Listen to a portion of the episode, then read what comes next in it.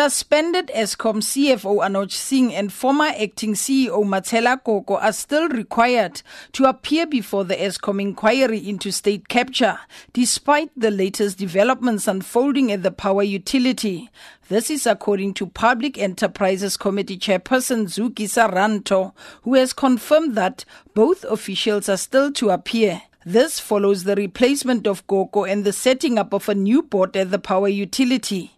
Government has tasked the new Eskom board to remove executives who face allegations of corruption.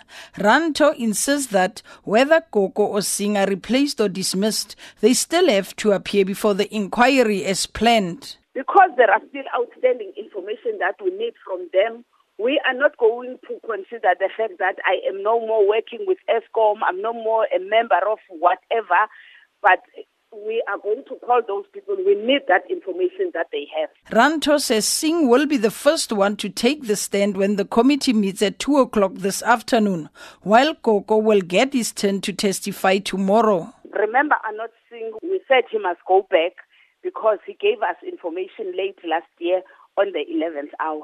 So we are starting with him for the whole afternoon, and if it needs be, we will go into the morning of Wednesday, but we do not want to anticipate that. We want to work in the afternoon up until late, and then on Wednesday start with Matshela Koko at 10 o'clock.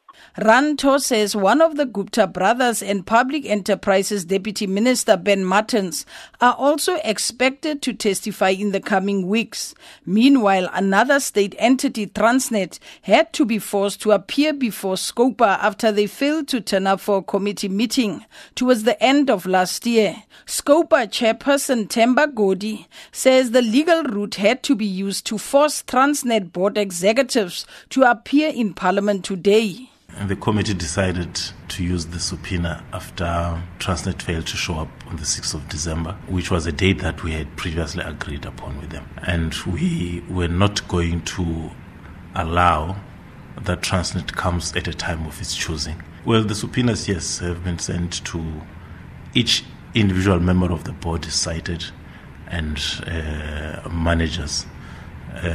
We hope that they will take the prescribed oath to commit to be telling the truth and nothing else but the truth, failing which it will be perjury. What we are looking at is deviations where contracts are given without following tender processes, expansions where the scope of work after a contract has been given is increased, which we think has the potential of being abused. In another development in Parliament this week, the National Assembly's Sub-Rules Review Committee will continue to redevelop a rule for the removal of a sitting president from office in terms of Section 89 of the Constitution.